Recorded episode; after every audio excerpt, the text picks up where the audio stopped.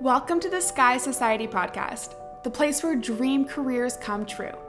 I'm your host, founder, and CEO of Sky Society, Natalie Peters. Prepare for smiles, tears, surprises, and epic takeaways. This podcast is for the ambitious woman who wants it all and wants it real. We're diving deep with relatable and dreamy guests who are showing you what actually matters when it comes to starting and accelerating your career so you can make your dream job your real job. Let's make it happen. We are back with another episode of the Sky Society podcast. And today I am chatting with Samantha Meiler. She is the head of social at Fanatics Collectibles. Welcome, Samantha. Thank you so much for having me.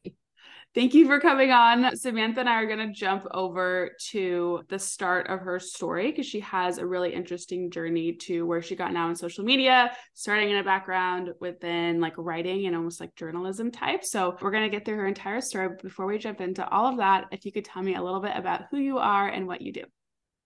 So I am Samantha Meiler. A lot of people call me Sam. So whatever comes out of your mouth during this interview, it's all good. I am currently the head of social at Fanatics Collectibles. Fanatics Collectibles is a division of the larger Fanatics brand that focuses specifically on trading cards. So the brands that I'm running are things like Topps and Zero Cool, and then there's some other brands sort of in the in the mix there. So it's a totally exciting new space where there hasn't been a lot of marketing in the trading card space and there hasn't been a great opportunity for social. And so now i'm getting to build a whole new world from scratch. So it's super exciting for me.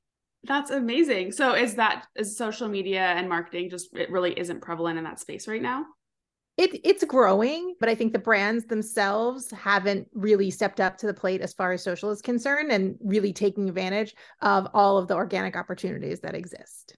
You're just stepping into a world of opportunity.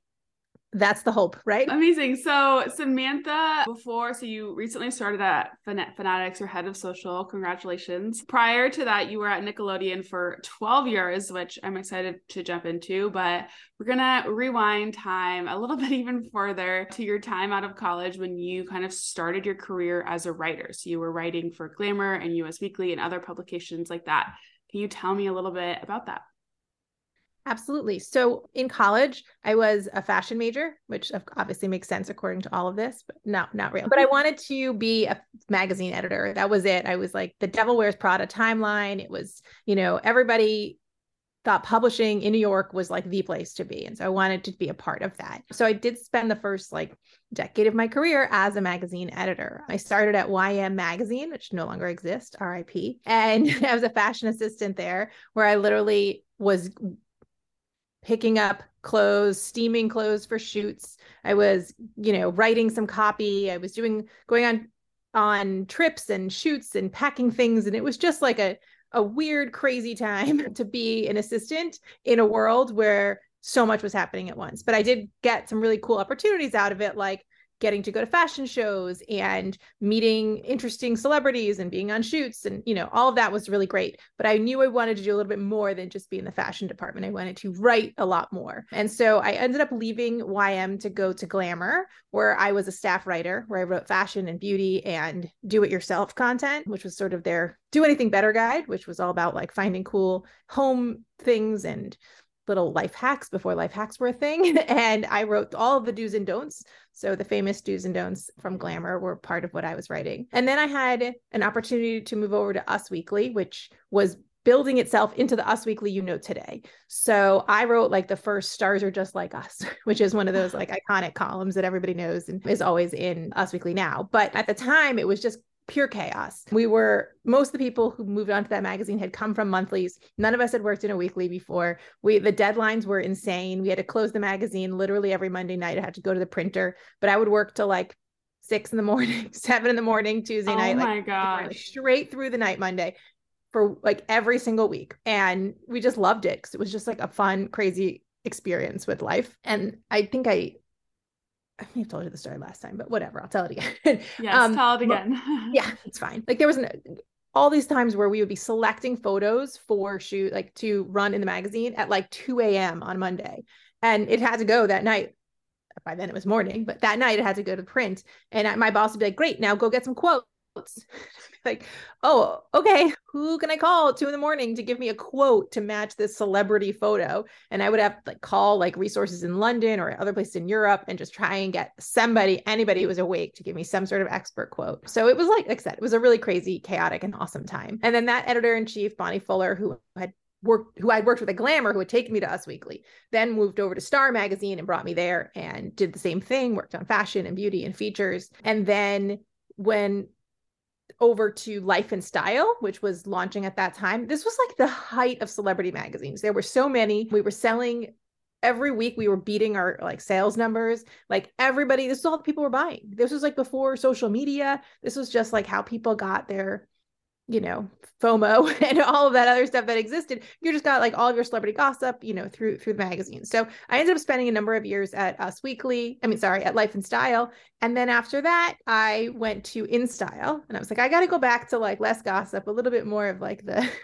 this quote unquote seriousness out of um the beauty. And I really was like a solely working on beauty when I was at In Style for a year, which was you know another great opportunity. And then we get to this world where mag- magazines are dying, right? So I'd been there in the heyday. Things had been amazing. There was just like, you know, the expression of like champagne was flowing and the free stuff. And I was going to Manolo Blahnik sample sales. Like it was everything you could imagine a fashion magazine life to be. But it all started to go away. Like those things just sort of, the magazines were hurting on the newsstand. They were like staffs were getting smaller. They were like, hey, this staff will work on all three of these magazines, right? So it just everything about it changed. And I was like, I don't know if there's a future here in this world for me if there's really a longevity to this career. So I found this amazing opportunity at Nickelodeon. And at the time, it was to run editorial for their parenting website, which was called parentsconnect.com. It no longer exists either, but it was just like a, a foot in the door. Um, it took my editorial background and I said to my like the person who hired me, I said, I've never worked in digital. I've only worked in print, but I understand audiences and I understand what they want. I was a mother at that time of three young kids.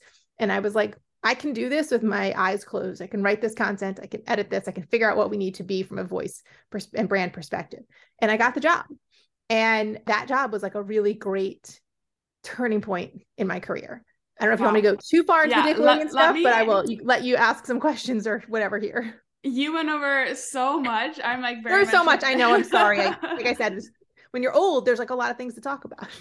You're not even you're not even old, Sam, but you did cover so much in that just like editorial portion of your career and it very much reminds me like devil wears prada. Like i'm just imagining like that entire environment and very like much like glamorized so like of yeah. like working in that industry working in that space. What were maybe some of the like biggest things that you took from this time that like now help you in your marketing career that you were able to learn during this time you of you working these like crazy hours in this crazy environment being an editor I mean, there was something to be said about moving from a monthly magazine just to the weekly magazine where it felt so immediate. You know, we were printing, we were closing the magazine, writing things on Monday night, Tuesday morning. It was on the newsstands on Wednesday. To me, that felt so immediate.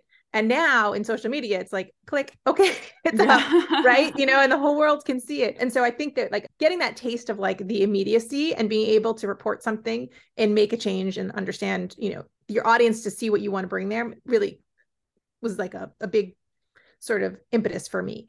The interesting thing about all those years at the magazines was that A, I have like a really strong background in like audience development, knowing what the audience wants, hearing from them, even if it's at that time it wasn't the same direct feedback that you get on social media, but we got we got letters, we got phone calls. We got research that told us you know what our audience was reading and what they really want. Our, our editor in chief every week would like take all the quote unquote young kids that was us at the time and be like here's the cover we're thinking of what do you think works here? What would you buy right? And just by even being in those conversations and understanding like oh my point of view is relevant because i am the audience here you know? So all of those like every key takeaway sort of built a lot of stuff into like a foundation for me of like how to be how to be a good leader how to be how to do great work and how to translate that to different medium at the end of the day there's a lot of women that I know that want to pursue maybe not a career in necessarily like magazine print, but like something within fashion and beauty and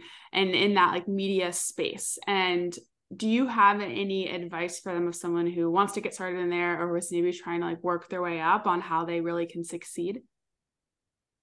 It's a really good question. And I'm so far out of fashion now that I don't really have a great answer. But I can just tell you, I mean, to be to be totally fair, the way that I got a lot of my jobs is totally irrelevant in today's day and age, right? Like I wrote letters to all of the magazines and the ones who responded i got a bunch of interviews and i found a magazine that i wanted to work at and i got that job and then when i moved every time i moved within magazines it was because somebody i had worked with was at that new place and was like oh Sam is really great. We should bring her here. Literally, the editor in chief when I from when we went from Glamour to Us Weekly was called me like the day she got the job and was like, "When are you coming here?" And I was like, "Well, I have have a job. I've finished this. She's like, can you can you write this thing for me today? And I was like, well, no, because still have this job, but like let's figure it out. And you can make me an offer and we can make this work. You know, so she brought me in a couple of times. And so building those relationships and showing people how valuable you are. So like once you get the foot in the door, I can't help you get the foot in the door at the moment, but I can tell you once you are, what you can do is just make yourself valuable. And my very first job I, at, at YM, I was told every time I got up from my desk, I had to ask my boss what she needed. Every time I, if did she need coffee? Did she want this? Did she need anything else? I was supposed to be grateful that she didn't make me do the things that her boss had done to her when she was an assistant. And I would go home and I'd cry and I'd be like, what is this life that I chose? Why am I doing this? I am smarter than this. I am better than this. And then I sort of had this epiphany where I said, okay, wait, let me just do the stuff she's asking me and i'm just going to do it with a smile and do it quickly and efficiently and then i'll have time to do the things that i want to do and literally within weeks of my like mindset change she was like you're the best assistant i ever had oh you want to go on this shoot oh great we're gonna we're going to turks and caicos next week you should come on that one right like there was so much all of a sudden the oh, the opportunity just flowed to me because i was helpful to her because she knew if i was with her i was going to anticipate her needs. I was going to do everything that was going to make her life easier. And so that's sort of the same thing that happened with the editors along the way. You know, I was a good, good enough writer that they liked what I was bringing to the table, but also I understood feedback. And when we spoke the same language, when they'd say, this isn't right. And because I'd be like, oh, I understand what you're saying. And I would just go fix it. And then they'd be like, oh yeah, that's perfect now. So again, it's really about making your making yourself valuable. And I think one of the things I'm sensing from you that was a theme throughout your career is that you're able to solve problems very, very quickly. And and, and one thing I have learned is that not everybody can do that. Not everybody can go on their own and solve an issue. There's definitely a lot of people who are like, when you know, want to make sure that they're doing it absolutely right. So ask a lot of questions or don't take the initiative to do it because they're afraid of doing it wrong. But I think that skill of like being able to, yeah, what you're saying, anticipate needs, go solve problems and make yourself useful is absolutely invaluable in the in life and career. I mean, to this day, you know, I, I I'm still the person who knows how to fix the copier, right? Like, yeah, I, I'm always like, okay, I got to figure this out. Let's do it. And then that's that's just the way I am, like self sufficient in a way that's actually helpful to everybody. That is, I mean, I think that's such a good even example of like if you're a problem solver it's even down to those little tiny things and like i will notice that even because i'm very similar and it's even stuff with like friends. When you're out and there's a problem and everyone's like not sure what to do it's like okay like this is this is how it's how we're going to solve it and how it's going to get done. And i think practicing that skill in like everyday life if it's the coffee maker my i have a nespresso coffee machine that just breaks on me like all of the time. But like i'm able to like solve it and fix it and i think it's such such a valuable skill to have. It's uh, totally true. Okay sam. So then you, the magazine world is dying a little bit. You switch in and you get this new role at Nickelodeon. I don't think there's any way we're going to be able to cover everything that you did. No, I will give you some sort of condensed version of the life at Nickelodeon. But are there any specific things that you want me to hit on? I want to hear a little bit about your transition going into social. So it looks like you started like still at this editorial role, but tell me a little bit about like why that's where you gravitated, how you're able to do that, and like what success you found in social at Nickelodeon. Absolutely. So I started the role at Nickelodeon again in this editorial space, and I realized, oh, I should. I have a Facebook page. Brands are starting to have Facebook pages. We should have one. And so I reached out to the marketing group and I said, Hey, I want, I think Parents Connect should have a Facebook page. And they were like, Yeah, well, we don't really care about it. So if you want to do it, you can do it. I was like, okay, great. And so that's sort of like my first toe dip into working on social, which to me at the time was really just another distribution platform for the editorial we were making for the website. And as social media evolved and changed, we grew with it. So at the time from Parents Connect, we sort of transitioned into this Nick Mom space, which was a TV block for comedy for moms. And then I ran the digital and social piece of that. And at that point, it was like we were, we were on all the social platforms. We were on Pinterest. We were the first brand at Viacom to be on Pinterest because we were like the perfect oh demographic. Oh the moms. And when Pinterest first launched, it was very mom centric. You know, there was just so many cool opportunities that were different from the overall Nickelodeon brand because the Nickelodeon brand was for kids and really for TV. And what I was working on was for adults and it was digital. And so like we had a lot more freedom to try a lot of things on social. So that was really just like a lucky break that social came up at the same time I was doing this digital role and that I took it under my wing and said, great, this is going to live under editorial. And so for the next 10 years at Nickelodeon, I worked most more and more and more on social.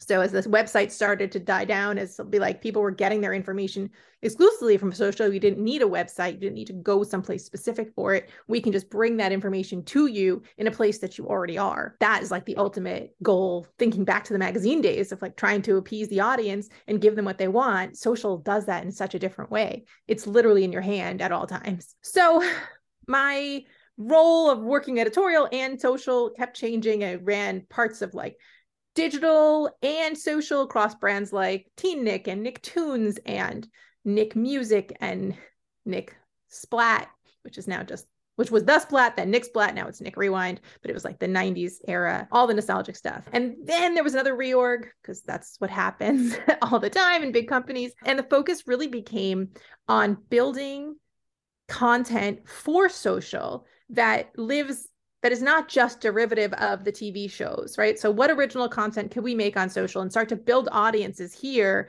that is different from the people who watch on TV? And we really, obviously, since social is for 13 plus, we're really focusing on this adult space for that content. And so, at that a few years ago, my team was part of the this larger Viacom wide initiative across social. And we ran everything from the SpongeBob accounts to the Turtles accounts to the, all the nostalgia that I talked about earlier. And we built original content on social. And we had this crazy freedom because it was not really used as a marketing engine at that moment. It was really used as a content engine. And so that was like a really great new breakthrough.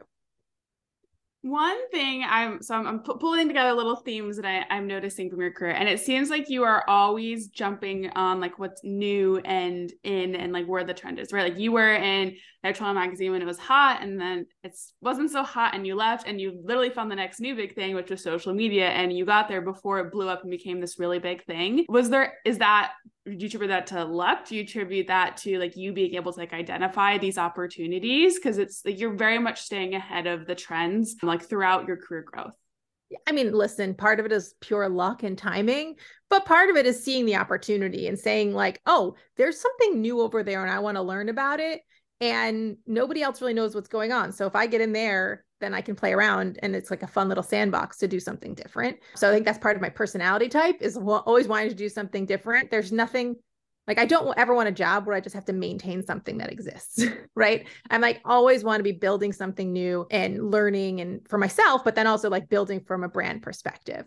So those years at Nickelodeon, parts of the things were building all of those, you know, random brands that came out, you know, it was like, oh, build this, build this, figure out what the voice is for here. And then after the Viacom Digital Studio. That's what it was called. The Viacom Digital Studio era. era um, Nickelodeon, as a you know, in in another reorg, was like, hey, we have social that lives over here under you, Sam. That's like adult targeted, very content specific. There's another group that's living specifically for the brand, and that's very marketing focused. And then there's another group doing it on the Nick Jr. brands, just talking to preschool. And they basically said, why do we have these things living in multiple places? They should all live in one place. And so that's when I got the role of head of social for all of Nickelodeon social for all of the different pieces. and so my team went from, you know, this very focused content based adult targeted to the entire ecosystem. And by the time I left, I had about 40 something people reporting up through me. And we had a giant, we had a giant organization of content makers, strategists, community managers, and it really and operational people who really ran the day to day of the of the accounts and it felt very legitimate right? From being this little thing in the corner where yeah. like yeah whatever go play over there to now look this is a giant aspect of the business. That is incredible that you were able to that of going like hey there's this new thing. I have a facebook page. We should have one to now managing a team of 40 at a huge company like nickelodeon is absolutely insane and amazing for for you to be able to accomplish that. What let me so now so you have this new role and you're managing like all of these social media accounts and you had to learn on the job. It wasn't like like now you know you're at fanatics and you get to take everything that you learn at nickelodeon and you get to apply it to fanatics with some some growth along the way. But what was it like like giving this or getting that responsibility or even all the different accomplishments you had th- throughout nickelodeon? Because like you had never done that before. This was like your first time doing everything. I mean, there's something amazing about, like I said, there's no path to follow. And there's a freedom that comes with that. There's also, you know, for some people that's just very scary. Yeah. right? Like what do I do? I don't know. And like if you fail, it's also okay, right? Like we put things out there that we thought were going to be awesome and they were like total duds. You're like, mm, okay, well, that's fine. Another thing I learned in magazines, which is a really great quotable quote. I had an editor in chief at one point when I was at one of the tabloids, and he said, let's just remember that people read this while they're taking a dump so, and then the next day, it is lining the parrot cage. so he was like, you know, take it all with a grain of salt, a little perspective of like, what are we doing? We're not, we're not curing cancer. We're not doing anything like super meaningful. And I think there's something to be said for that in a social space as well, right? Like people are just scrolling by, like they may stop, they may not stop. And if they do, great. And if they don't, that's okay too. But it's again, it's I want everything to be great, but I'm also not like a super perfectionist that's like going to go back on 70 rounds of edits on a piece of content that's living out a tweet with a shelf life of seven minutes. Yeah. And you're able to take those risks and be able to experiment more and be more innovative when you are less tied to having everything perform perfectly and i i love that example of like the with the newspaper or the magazine i know it's like it's, not, it's totally crass but it's totally true. It is totally true. And you know it's something even like with with stuff with sky society like i like at the beginning with like everything it, okay if this didn't look the right way or or like all these little things you know i would obsess over being right. And then like literally like no one no one really remembers. And no one else think, notices like, a right? They're no. like this looks great. This is polished. Wonderful. And you're like mm-hmm. okay i know it could have been better but it's okay. And especially on social i think of like how many times celebrities get canceled but like they're canceled for a week. Well okay i mean listen there are plenty of things that i have like mm-hmm. crazy rules against with my teams and i always tell them you know like we when you represent a brand, you have to be like super careful about what you put out there, right? Like yes, you don't yes. want to accidentally say something that's offensive, like inadvertently offensive or just inappropriate. And every once in a while, like something will come across my desk and I'm like, I don't I don't think we can post this, right? And you know, for whatever reason, and we always have a little bit of great dialogue, you know, between the creators and whoever else is involved. And then we usually if I if if I'm saying no, 99% of the time it doesn't get posted because I have a like higher barrier. I have a high barrier, but I'm also like very realistic about what's possible. So, mm yeah, it is a slippery slope that you could you don't want to be the one who posts the thing that screws the whole thing. No, no. Yeah, I mean that is definitely an ex- getting canceled. That's an extreme version of it. But just going back to your point of that, it isn't it is an Instagram post. It and as long as it's not like kind of what you mentioned, like crazy, crazy right. out there, but it's a design at element. The same time, we, I mean, one of the things I've done, and I did at Nickelodeon, that I'm working on here at Fanatics, is like our influencer marketing, which is working with other people, you know, who are quote unquote celebrities, influencers, whatever you want to call them. And I have to vet them, and I go through all the time, and I look at people's posts for like years, and I'm like, did this person ever do anything that if we have them saying, "Oh, we're posting for Nickelodeon, we're posting for Fanatics," that people are going to be like, "Why would you ever partner with this person?" Because of exactly what yes. you're saying, they were canceled, and how did we not know that? So just this this week, I was somebody had brought a person that they wanted to do some work with to me, and my team looked at it and was like, "Absolutely not!" like, there you don't want this person representing the brand, and it's you know it's hard, but it's also like very very important Yeah. So is that that's part of your team's job is if there is someone you want to work with, you literally go through all of their socials, through everything that they've ever posted. Yeah, I mean, we'll we'll do, you know, our, we do our due diligence for sure. Wow. Good to keep in mind. yeah. exactly. Yeah. Okay, so you took over all of social media at Nickelodeon. I guess some other I guess we'll take it to like a maybe just a fun silly question is like did you ever get to work with like cool celebrities or like I mean I know you have kids so I'm sure like they were watching TV on Nickelodeon and you were like you know getting to work on social media like do you have any fun stories from that yeah I mean I got to go to things like the kids Kids Choice Awards, the Kids Choice Sports Awards for years. We ran, we did, when I was a part of the Nick Sports, we had like big setups at Super Bowl year after year. We did things like slime, all these different. I remember athletes. the slime. Yeah. Yes. I'm trying to think of like there's there like what jumps out as like the most celebrity celebrity? Personally i think from at the time this was like my, my biggest get ever was when i was at us weekly and i interviewed jessica simpson like during the newlyweds era you know like in her hotel room. And i was like okay this is the ultimate like this this was really big. And it's kind of funny now because I don't know if that was as big as some of the other people I've met in my life, but it was like at the moment it felt like really pretty amazing. Yeah, especially when you're um, young and you're starting out. I'm sure that had to be surreal. Exactly. You know, just this week I was, you know, working with a bunch of retired athletes agents to help with like a, a, an activation we were working on and I'm like, "Oh, like this is kind of cool too. Like I know that guy. I grew up with him." I don't know. I feel like I should have a better story than I do. it's okay. I mean, I feel like if you're you're in it all the time, it's maybe just kind of became like the norm of like this is what I do and this is who I work with.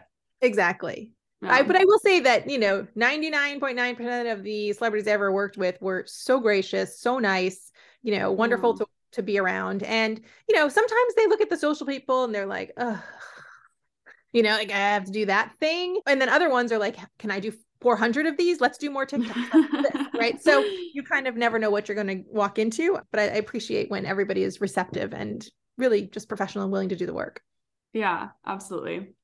So it seems like again, there's this theme for, theme for you of always wanting to like go into new spaces where there's room to expand and explore. So now making this switch over to Fanatics. I know we touched on this at the beginning, but is that kind of the area that excites you? Is that this really isn't a huge social presence, or kind of what is your vision now going into this new role? I'm really excited about bringing personality and a little editorial voice to the card brands that I'm working on. There are humongous super fans, people who buy trading cards, who are fully obsessed, who know it upside down, inside out, who are not only like emotionally invested in their cards, but they're financially invested in their cards. And it's a whole, you know, economic circle of its own. But what's really cool is the idea that there's so much open space, white space of people who don't collect cards but they're sports fans or they are fans of you know the topic or the the culture that we're putting on a card and they don't know that the cards even exist, right? So, how do we get this whole wide world of people who like these particular things, who are collectors in their own right, but maybe not collectors of cards, to become collectors of cards? And so, I think that's sort of to me the most exciting thing here is like not just catering to the uh, existing audience, right? Great, that's wonderful. I want to make them happy, but how do I make that audience even bigger? And I think that growth opportunity was really what drew me into to this job. Very exciting. And I know you've only been there for a couple of months since like a couple of months now, but literally like how- three months in. Yeah. how was it like because since you had you know your role previously was for like 12 or 13 years and now like starting over brand new like how does it feel to now be like the new kid in the in the classroom i i was just talking to a friend about this last week I, it's totally freeing to be the one who doesn't know absolutely everything. I mean, sure, like soon enough, I'll know how to fix the copier here. We just moved offices this week. I don't even know where the copier is yet.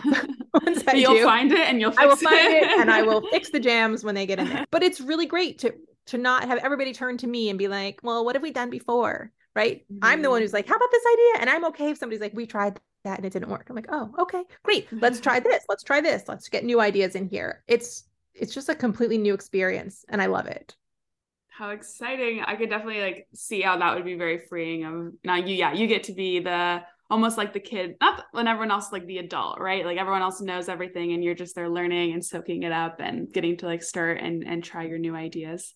The irony of it all is that there's been a lot of other new people since I've started. And now they're like, oh, you're an old person. Now like, you're the old one.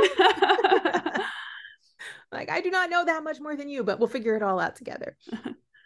So social media is probably one of the top areas that like women in marketing really want to go into just because it's something that they use every day. So it just seems like the thing that they most gravitate towards when it comes to marketing. Hopefully, with the podcast, they get to see other career opportunities and avenues that are within marketing. But I know with you, social media is your specialty. Is there anywhere like that you go, you know, favorite resources you have for news or how you're finding about new trends or kind of like where you stay updated on everything or like where someone who's maybe new to this space can go and learn about social media?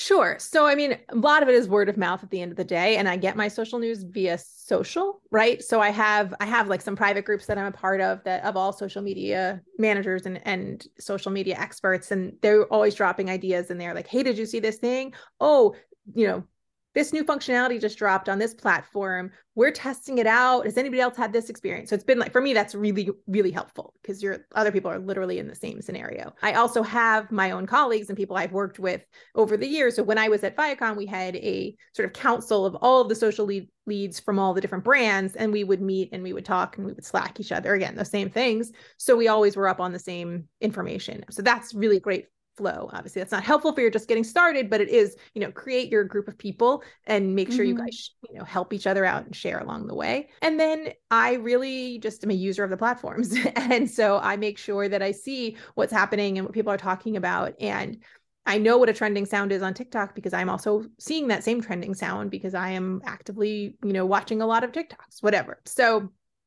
you can't be a strong social leader and not be knee deep in the platforms every single day. Do you find it difficult to be have to like be knee deep in social media all the time? Does it ever get exhausting or is it something that you just love so much that it doesn't really feel that way? It's 100% exhausting but it's my job.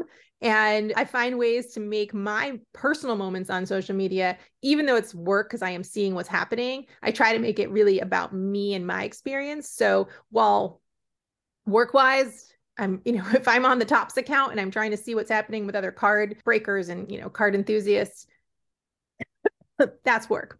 When I'm on Samantha Meiler, it's my friends and family and it's it's clothing brands and it's a lot of shopping and it's all the things that really sorry, I'm like choking. Hold on. Sorry. Oh, good. I know whenever I do my the podcast episodes, I need like a full glass of water because talking really gets your throat. No, I just like I feel like I, I like swallowed a fly or something. I don't know. Whatever. It's all good. So when I'm on as me, I make sure that like what I'm seeing is relevant to me and what interests me. Like we're in the process of a house renovation. So like my feed is an awful lot of like decor ideas and furniture. And so like even though the topic is completely different from my work life, I'm still seeing the same mechanics and the same trends. And so I can help use that as like a way to translate, but it feels like it's my own free time that I'm spending there. Yeah. Okay, Sam, we've gone through, I mean, so much. We went through your magazine editorial career, uh, glamour and InStyle and all of that. Then we went into you working at Nickelodeon and really like starting the socials there, which is absolutely insane. So now you're you're starting your your your new move over at Fanatics Collectibles. Do you have any last advice that you want to share for women in marketing? Listen, I think these days, you know, when I started, I've always been no, started start, start that whole sentence over. I've been like super lucky through my whole career to have very strong women to look up to. Magazines publishing was very women centric. Nickelodeon was pretty women female centric. I'm now in a space that's definitely more male centric and I don't I didn't realize how much I took for granted all of those women before me all of those years. So I think as a woman, it's great to make sure you have mentors and have people that you can look up to in all stages of your career. There's when I was leaving Nickelodeon, I got the m- most wonderful note from a woman who I was not close with. I didn't, you know, we are we worked together, but not like super close, saying how I had been, you know, such an inspiration because, you know, raising my kids and working and being in charge and all this stuff. And I was like, oh, people are watching, even when you don't even realize they're watching. And so on the other side of it, it's also really nice to be able to present options and show people what life can be like. You know, it doesn't have to be cutthroat, it doesn't have to be negative. You can have a positive career and you can raise a family and you can find that balance with like life and work. I just babbled a lot, but I really feel like there's something deep in there about there, there's something there about women and, you know, really lifting each other up from every angle. Yes. And I I mean that's a huge reason why I started this podcast is actually because I was maybe where you are now where there weren't women around me that I could like that I knew who had career ambitions in marketing or who were doing really awesome things and I absolutely think it's so important. And what you said like you when people are watching you don't even know that they're watching and so i think like we're all hope like inspirations to other people even if we may not know it or that we're able to help someone just by like taking a risk and moving up in our career because then we get to show some some other women that hey you could do it just like how i did it and so yeah i absolutely think that's incredibly valuable in growing your career it is you know and and no one gets anywhere on their own everybody has to have help along the way and you have to see that and recognize that. So when I, you know, for years as I, act a buffer, right? Like when weird negative feedback would come back, I'd be like, I'll take the brunt of it. I'm not going to let my employees who are doing the majority of the work take the brunt of that because they're going to be like, take it very differently because they also don't have the perspective of time and, and experience. There's just so many different ways you don't even realize that people that good leaders are looking out for you and you know you really appreciate it when you see it yeah amazing all right, Sam, thank you so much again. It's been wonderful talking to you and I'm really excited about this opportunity. I, I hope that if people, you know, people reach out to me all the time on LinkedIn and I, I'm pretty good about getting back to people and setting up time when I can. So I really, you know, hope that if we inspire anybody, I hope I think we, we definitely hope we, we do something, did. do some good here. That's really it at the end of the day. If you enjoyed this episode, please leave us a review. You can also join our private LinkedIn group for women in marketing. It's called Sky Society Women in Marketing, and you are welcome to join us on LinkedIn. And you can also follow us on Instagram and TikTok at skysociety.co for more information on all things marketing and career. And I'll see you in the next episode.